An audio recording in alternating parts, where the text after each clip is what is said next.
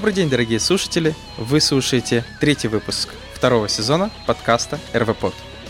И с вами Алексей Васильев и Александр Чепринский. Ну что ж, давайте рассмотрим, какие же интересные новости произошли в мире Ruby и веба на этой неделе. Что же там интересно произошло? Поехали! Поехали! Итак, первая новость в нашем списке — это в блоге Роба Миллера, который рассказывает про uh, persistence data in Ruby, то есть типа хранение данных в Ruby с помощью стандартного класса, который есть в Ruby без всяких библиотек, который называется P-Store. Uh, P-Store — это, то есть, как вы сказали, стандартный класс, вы просто говорите require P-Store и можете его использовать. Основная идея очень похожа, как мы делаем файл new, файл open, все остальное вроде бы как, но то, что тут как раз можно использовать наши любимые хэши, объекты, то есть по каким-то ключам что-либо хранить, и еще такая маленькая вещь — это транзакции, то есть P-Store просто нельзя что-то записать и сказать сохранить, вы обязательно должны это обернуть в транзакцию, и только в транзакции это будет работать. Понятные плюсы этого подхода — то, что вы можете в транзакцию запихнуть какой-то, например, э, если там в базу данных сохранения не произошло, туда не, хран... не записывать и тому подобное. То есть рейзить ошибку, и в таком случае транзакция просто обрывается, и значит запись не будет произведена в этот persistent store. Понятное дело, что внутри там ничего сверхъестественного не находится. Э, там находится обыкновенное, то есть хранение файла, а этот файл, в нем находится маршализация объекта, то есть просто там маршал сбрасывается, и потом сериализируется и десериализируется. Если кому-то не нравится маршализация, есть также в стандартном пакете YAML Store, который делает то же самое, только вместо маршала использует YAML сериализацию вашего объекта. Вот, поэтому, возможно, опять же вам требуется там где-то хранить данные минимальные, что-то куда-то. Ну, хотя тут надо не забывать, что это все-таки работа с файловой системой. А, кэшировать что-нибудь, типа того, а, как мы помним про этот Hammer Space. Мы уже несколько раз его вспоминали. Вот, пожалуйста, что-то похожее. Это вот этот P-Store. Вот, можете посмотреть, попробовать. Возможно, это где-то поможет. Как раз такой Simple Persistent Storage в вашем любимом Ruby. Ну, всегда, на самом деле, приятно узнавать о каких-то стандартных э, библиотеках, да, языка. Вот. К этому мы еще вернемся чуть-чуть позже насчет стандартных библиотек. Вот. Но, тем не менее, круто узнавать, что то, что уже давно как бы в языке есть, ты вот как бы можешь начинать использовать. А ты не используешь. А ты не используешь, да. И не а знал ты... об этом. А ты сидишь и изобретаешь велосипед.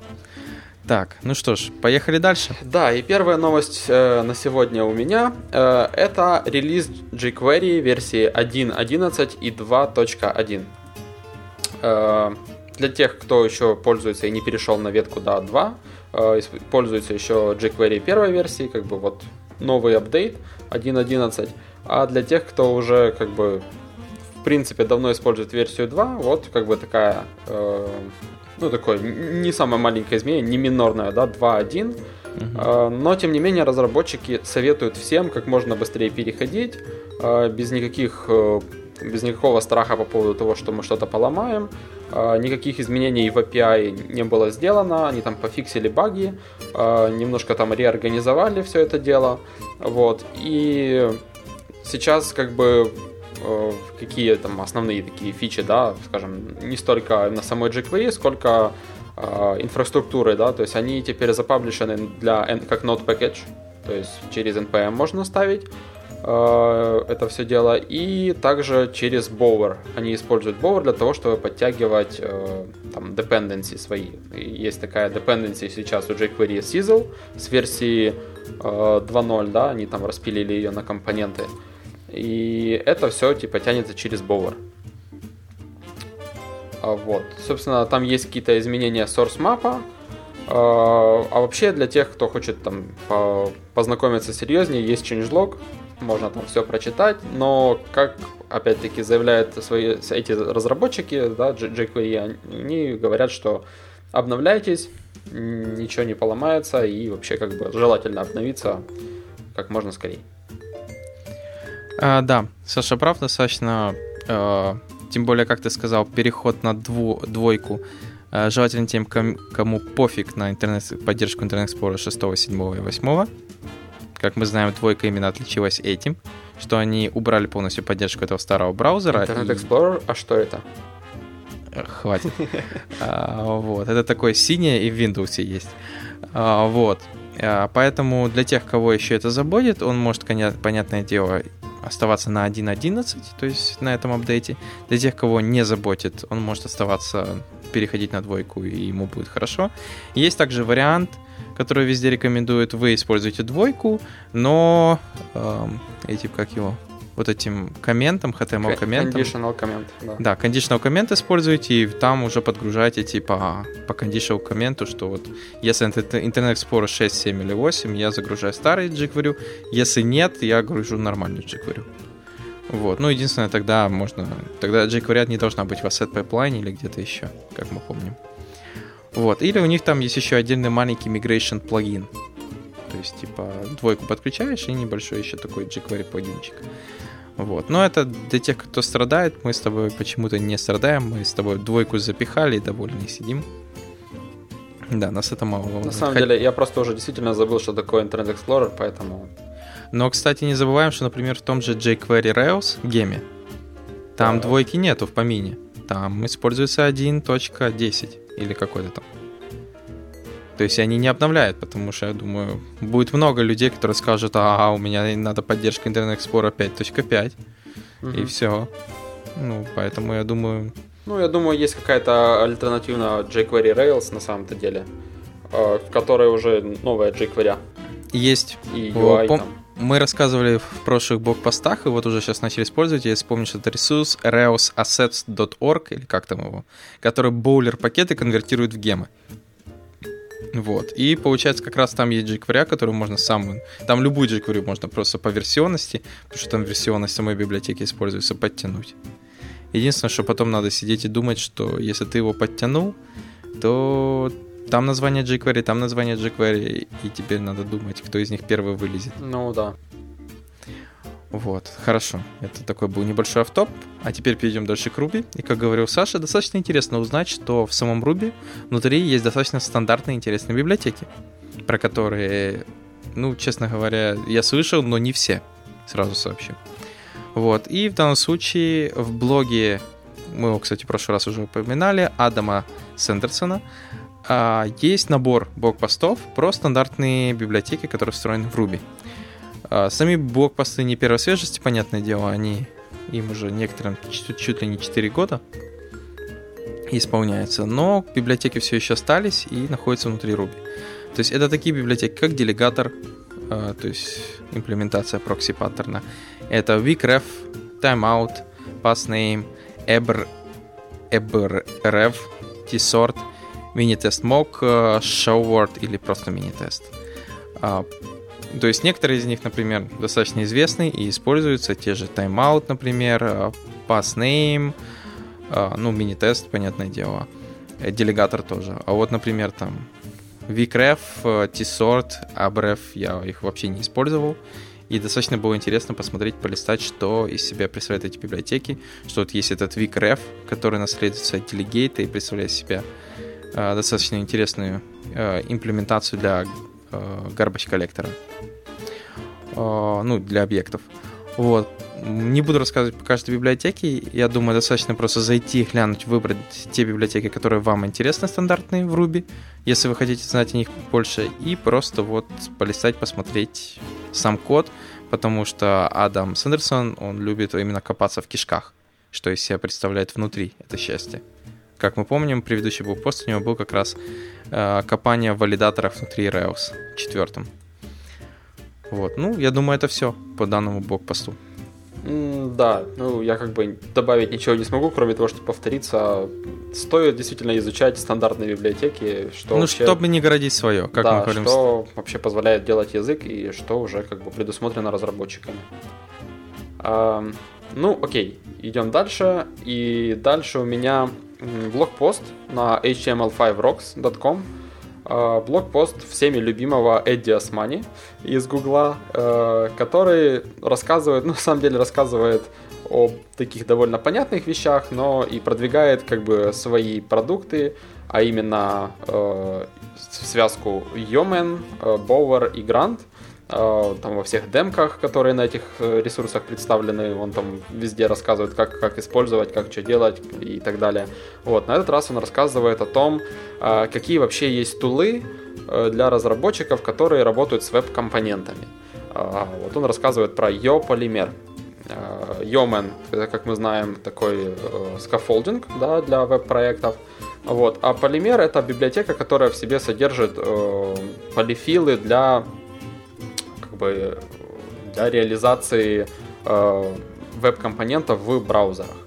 Те, которые еще сейчас не поддерживают, в которых, как бы, они еще не реализованы, поскольку веб-компонент еще такая штука, которая э, не то что не во всех браузерах, практически ни в одном браузере еще, как бы, не, официально не работает. Ну, потому что спецификация еще пишется. Э, да, поэтому, ну, неофициально там в некоторых можно там включить, да, какие-то... Через флаги. Какие-то штуки, да, но на самом деле это все типа в development mode, в каком-то там экспериментальном, вот, и это пока не работает. И вот есть полимер, который позволяет э, все это реализовать через полифилы, вот, и Эдди Османи, здесь есть два видоса, э, небольшой блокпост, где он рассказывает, как вообще getting started, так сказать, начать с этим полимером работать, и как, э, про, по-моему, там про сами веб-компоненты рассказывать немного, рассказывать больше про то, как начать, э, как создать свой веб-компонент и как э, установить чей-то, да, допустим, если кто-то писал. Вот, собственно, э, кроме этого есть еще набор статей того же Эдди Османи про... те же веб-компоненты и другие интересные штуки, все-таки эйч ти эм эл пять Rocks. Я думаю, что для тех, кто вообще интересуется, что же такое веб-компоненты, какие полифилы там на данный момент доступны, это must к прочтению, и, в принципе, тут ряд статей, которые тоже довольно неплохо знать и, и быть в курсе вообще, что же нового в эйч ти эм эл пять и в браузерах. Хорошо, да. Блокпост достаточно, как Саша сказал, интересен, тем более, как мы знаем, если полифил на сегодняшний день может быть библиотекой, на которой, если вы сейчас напишите приложение, то в будущем будет достаточно проще мигрировать под новые браузеры, и с этим будет поменьше проблем. Ну, как говорится, единственное, что надо не забывать, что вот этот полифил — это хорошая библиотека, но нативная имплементация вот этих веб-компонентов, я думаю, может меняться. И только вот надеяться на эту библиотеку можно будет потихоньку. А потом уже надеяться на нативные всякие вызовы. Хорошо, перейдем к следующему блог-посту. На этот раз у нас статья в блоге Ember.bit. На удивление будет не про Ember. А будет рассказываться... Ember.js, имею в виду. А будет рассказываться про эр эл экс четыре и Torquaybox. Torquaybox три — это такой э, веб-сервер, который работает именно на джей ви эм, то есть под ним запускается Java, разные приложения. И тут в данном случае в этом блокпосте рассказывается чуть ли не how to, используя Ubuntu двенадцать ноль четыре, развернуть у себя именно этот веб-сервер и настроить на него деплой вашего Rails-приложения, которое работает под JRuby. То есть, сразу говорю, не эм эр ай, а JRuby, поскольку тут именно идется про это. То есть про преимущества JRuby, я думаю, многие знают, в чем его плюсы, в чем его минусы.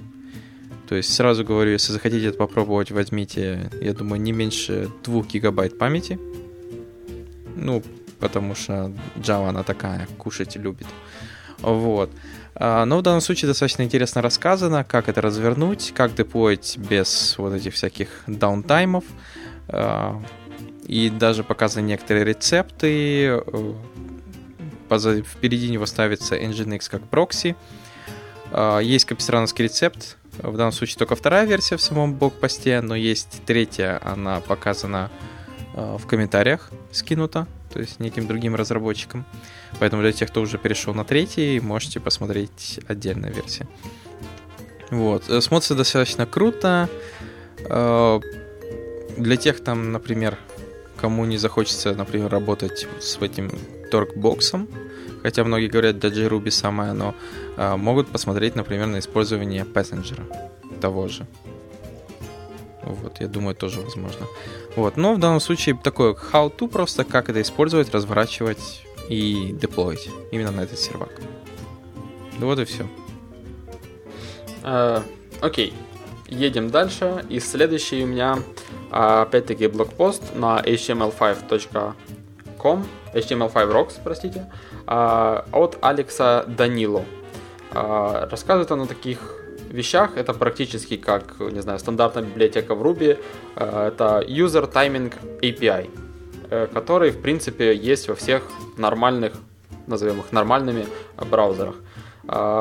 Есть такой объект, да, window.performance, при помощи которого, в принципе, можно делать таймстампы и вообще какой-то минимальный бенчмаркинг. Как бы написан, ну как, как написано в блокпосте, как бы есть сейчас в наше время там уже часто встречаются high performance приложения клиентские, да, то есть на JavaScript написаны, и довольно часто вам нужно как бы какие-то медленные части этого приложения отдебажить, посмотреть, что же происходит, насколько долго выполняется тот или другой кусок кода.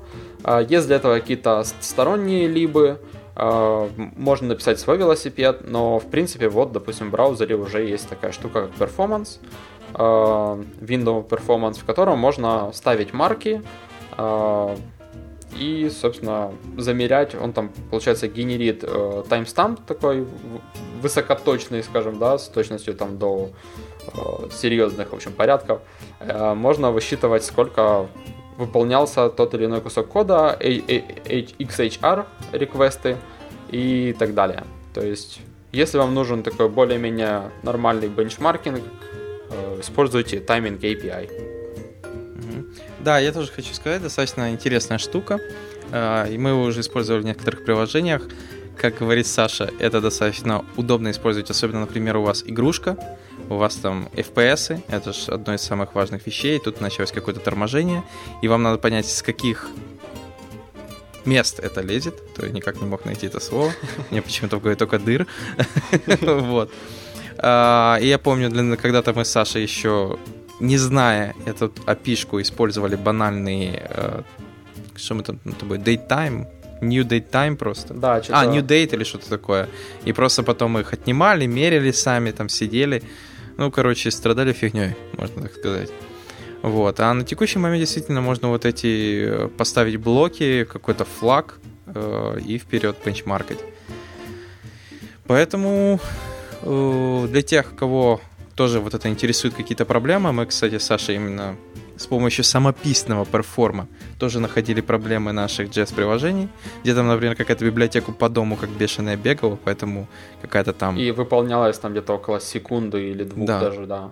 Ну, то есть вы, например, там нажимаете на какую-то кнопку или там выпадающий список, он выпадает только в течение секунды. И ты сначала думаешь, что это у тебя тормозит браузер или что-то такое, ты потом начинаешь мерить, ты понимаешь, не, он там что-то гоняет куда-то там, по всему дому два-три раза проходится. Ну да, есть такое, и вот никакой не хочу как бы антирекламы, но вот есть такой плагин jQuery Masonry, да, для того, чтобы делать кирпичиками такой вот типа Пинтереста. И он, по-моему, платный, у него там девелоперская лицензия какая-то для коммерческого использования, но есть, э, или нет, Masonry как раз бесплатный, но есть этот самый изотоп. Изотоп это изотоп. Типа, вот он платный, да. Мы его использовали по какой-то причине, потому что изотоп нам подходил больше, и нас даже не испугало, что он платный, но потом в какой-то момент, когда мы перерендеривали эти блоки с картинками, я что-то ну, нашел проблему, что ну, тормозит просто перерендеривание дико.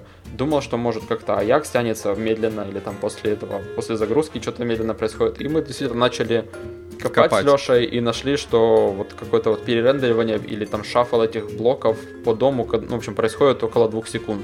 И эта проблема была вот именно в коде плагина, то есть даже мы не межерли наш код, а межерли, сколько выполняется там какой-то метод callback именно вот плагина. Ну, ну да, мы залезли уже внутрь плагина, именно брейкпоинты ставили внутри плагина, я помню. И мы нашли именно этот кусок. И что самое интересное, мы как бы, еще я помню, с тобой сидели долго и думали, окей, мы нашли проблему, теперь как ее зафиксить? Ну да, да. Это была самая главная проблема. Ну, опять-таки, никакой антирекламы, плагины отличные, но иногда нужно просто понимать, где что может подтормаживать. И вот в помощь такие штуки, как тайминг эй пи ай. Вот, да. А, так, ну что ж, перейдем к следующей новости. а, Следующая новость в, сема, в блоге Semaphore App. Дальше идет серия статей про Rails тестит эй ти паттерны.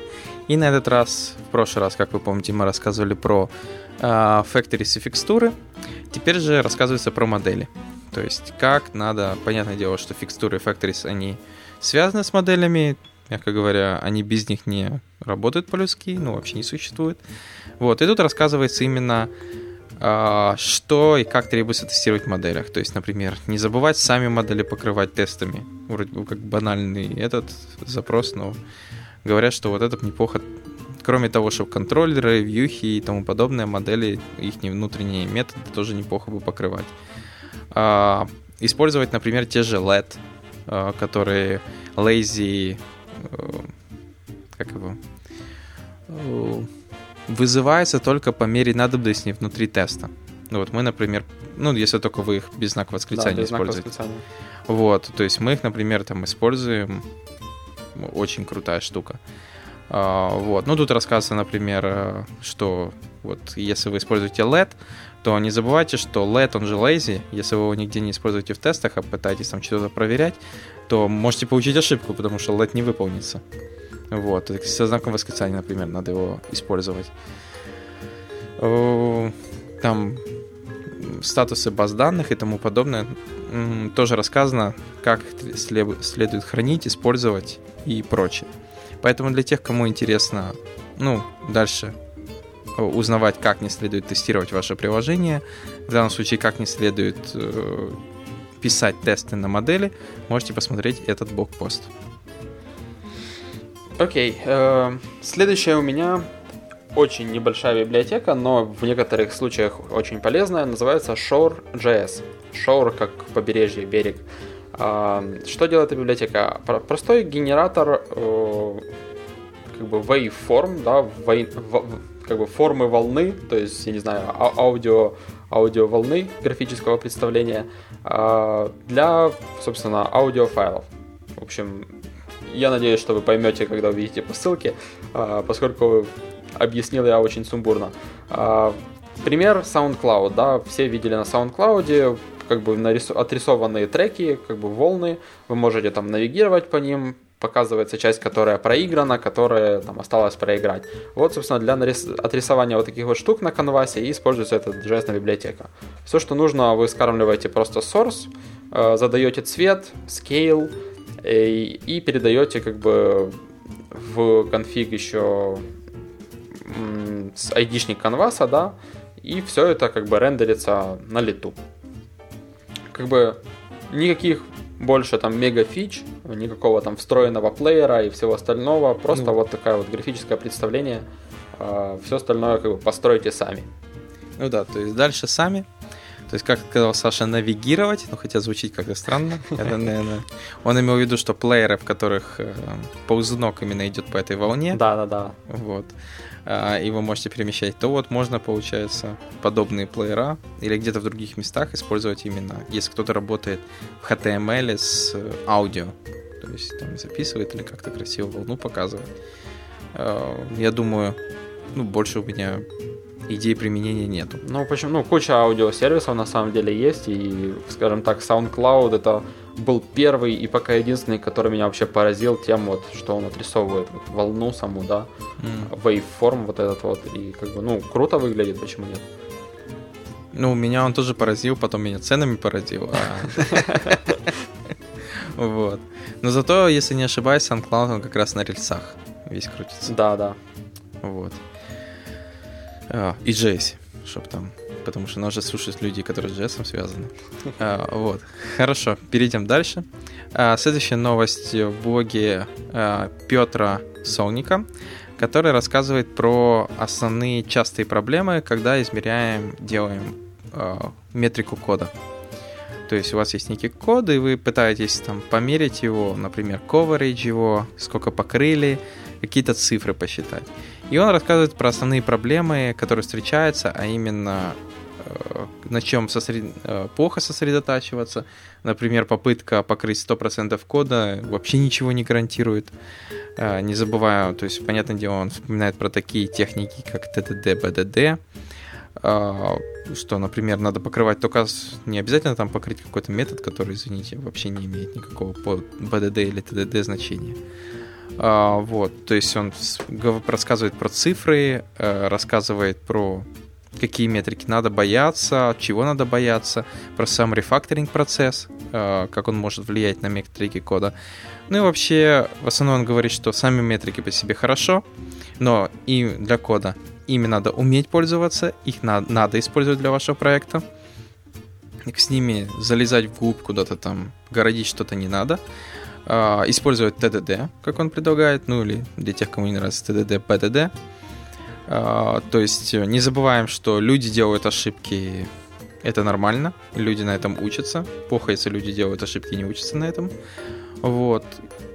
И прочее, прочее, прочее. В данном случае, кого интересует, что же более подробно он там рассказывает, я думаю, следует полистать этот блогпост.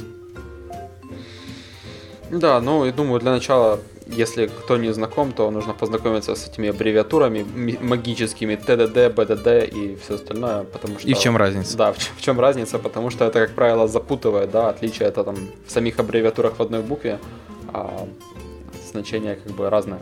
А, в любом случае, тесты наше все. Да. Окей, едем дальше. Следующая у меня на очередь библиотека называется Tether.js. Собственно, это как бы тоже довольно-таки несложная, но, как мне показалось, довольно объемная библиотека. Ну, как для таких целей. Вообще, как бы они, наверное, себя позиционируют больше как движок, то есть как либо, который можно использовать для того, чтобы написать что-то еще. Не как отдельный какой-то плагин, да, который что-то конкретно делает. Но это такой... движок для позиционирования абсолютно позиционируемых элементов, да? Абсолютно позиционируемые между си эс эс, и как бы вот эм, элементы можно стикать к другим элементам, да, чтобы они за ними там ползали скро- при скролле и так далее. Вот здесь есть демки, э, из которых становится ясно вообще, что делает этот Tether. Э, то есть при, при скролле там делаются изменения, можно позиционировать... Э, не знаю, там, относительно окна, относительно других элементов, там, сверху, снизу, с разных сторон, вот, и есть вот, как бы, пример библиотек, э, что же может быть построено с этим тетхером, да, точнее, есть... что уже построено, что даже не может быть, а уже построено, да, есть вот дроп, э, это такой элемент дропдауна, да, селекта, когда, точнее, нет, дроп это отдельная штука, у селекта есть вот отдельный, э, выпадающий список, который опять-таки скроллится, например, вместе с тем, как вы скроллите страницу. Tooltip и Shepherd. Shepherd что-то типа trip.js позволяет сделать такую вот навигацию, такие тултипчики, которые указывают по, по, по, по сайту, указывают постепово, что следует сделать. И есть там, допустим, в тултипе экшены, да, вперед, назад, там, exit. Вот, это все тоже как бы скроллится вместе с вами, позиционируется, и все это при помощи тетхера. Вот, соответственно, если вам вдруг нужно написать что-то подобное, можете использовать либо уже готовые, да, дропы, тултипы и шеперы, шеперды, или же взять тетхера и попробовать самостоятельно что-то реализовать. Ну да, то есть получается все эти библиотеки, select, drop, tooltip, shepherd, они не работают без тетхера. То есть, получается, в них внутрь Tether не встроен, его надо будет подключать отдельно.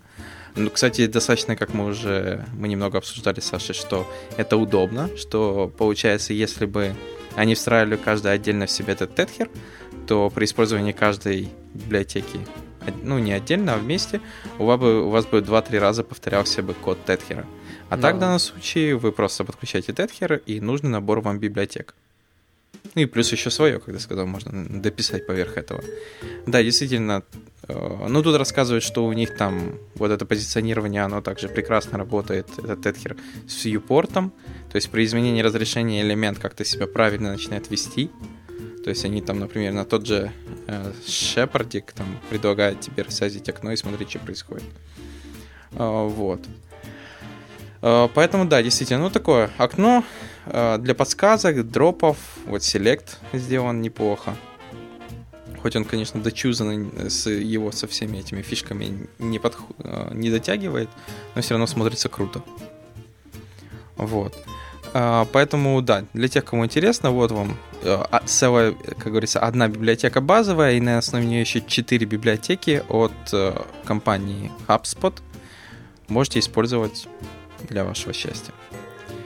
Так, ну что ж, перейдем дальше э, к Ruby. На этот раз тема такая касается не только, конечно, Ruby, а и вообще любой библиотеки, которую вы пытаетесь писать, а именно версионности.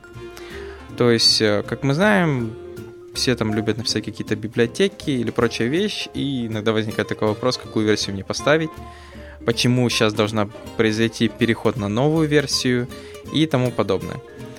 И в данном случае как раз в этом блокпосте рассказывается, что такое версионность, какие там цифры как используются, что такое семантическая версионность, кстати, которая достаточно уже популярна в Ruby комьюнити.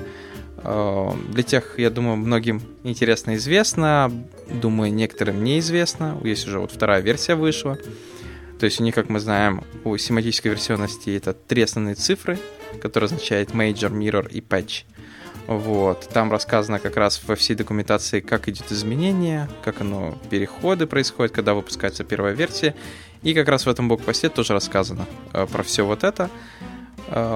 Поэтому для тех, кого... возможно, интересовала эта тема, или вообще просто знать, когда что версионировать, когда менять версию, или один ноль ноль наконец-то, когда выпускать, как раз посмотрите достаточно такой небольшой простой блокпост.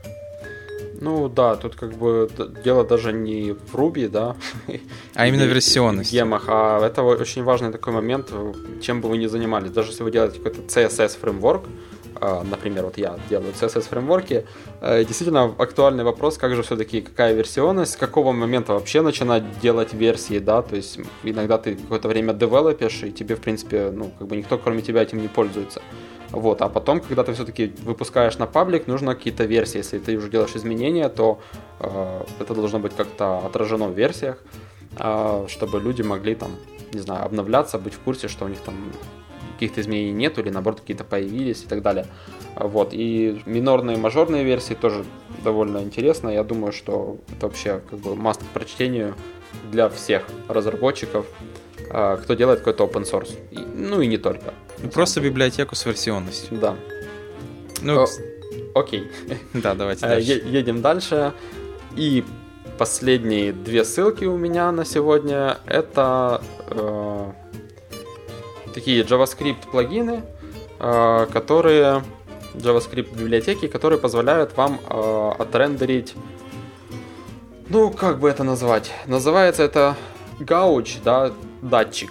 Угу. Но как бы по виду это как график, как какой-то... Нет, его можно как matter, еще как его там, измеритель. Да, измеритель. Э, то есть он, вы задаете там... Э, min-max. Min-max, да, значение, то есть от и до. И, допустим, что, что еще? Ну, и, знач... он... и значение текущее, собственно, да. да. То есть вы задаете минимальное, максимальное значение, и он отрендеривает такой вот датчик, который там цветом и как бы... количеством интеджеров, да, интеджером каким-то показывает э, ваше значение. Это может использоваться, я не знаю, где угодно, там, не знаю, датчик, датчик fuel, да, топлива. Ну, тут, например, на том же примере показано количество визиторов, количество ошибок, то есть, например, процентное количество ошибок в твоем приложении. От нуля до ста это проценты, и вот твоя там цифра колышется. Э, какие-то еще ивенты, например, что-то происходит. Вспомни, у нас сейчас используется на spam score, то есть спам, э, спамность вашего письма. Э, вот. Ну, вы поэтому вспомнили эти библиотеки, потому что как раз требовалось что-то подобное. Да. И, собственно, как бы две библиотеки, да, две реализации.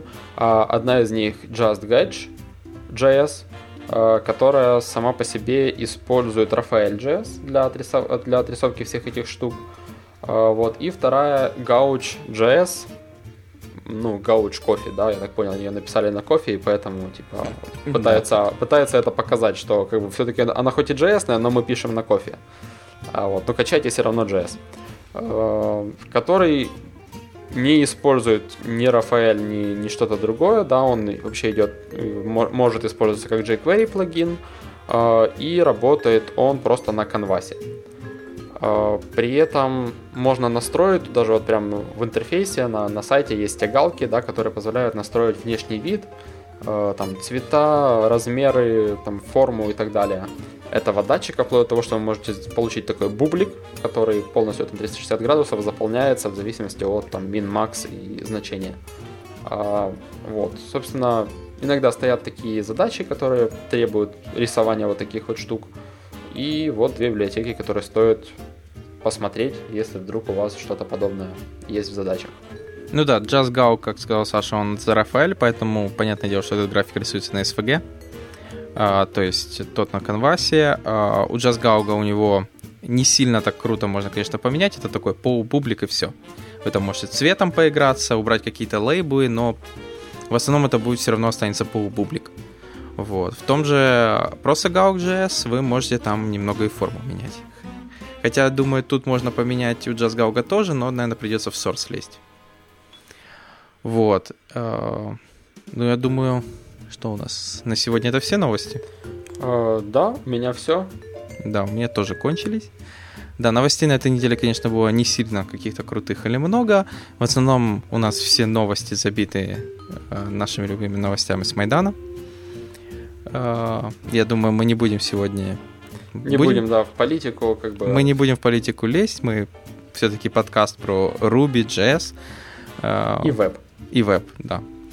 То есть, поэтому наша задача в основном только про это рассказывать.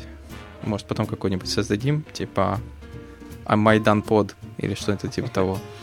Вот. Ну, хотя есть уже Громадский ТВ. Вот, поэтому э, всем спасибо, что слушаете нас. Э, слушайте нас дальше, пишите нам в комментарии, возможно, новости скидывайте, там есть e-mail, в Twitter, куда угодно. Вот, поэтому до скорой встречи. Пока. Пока.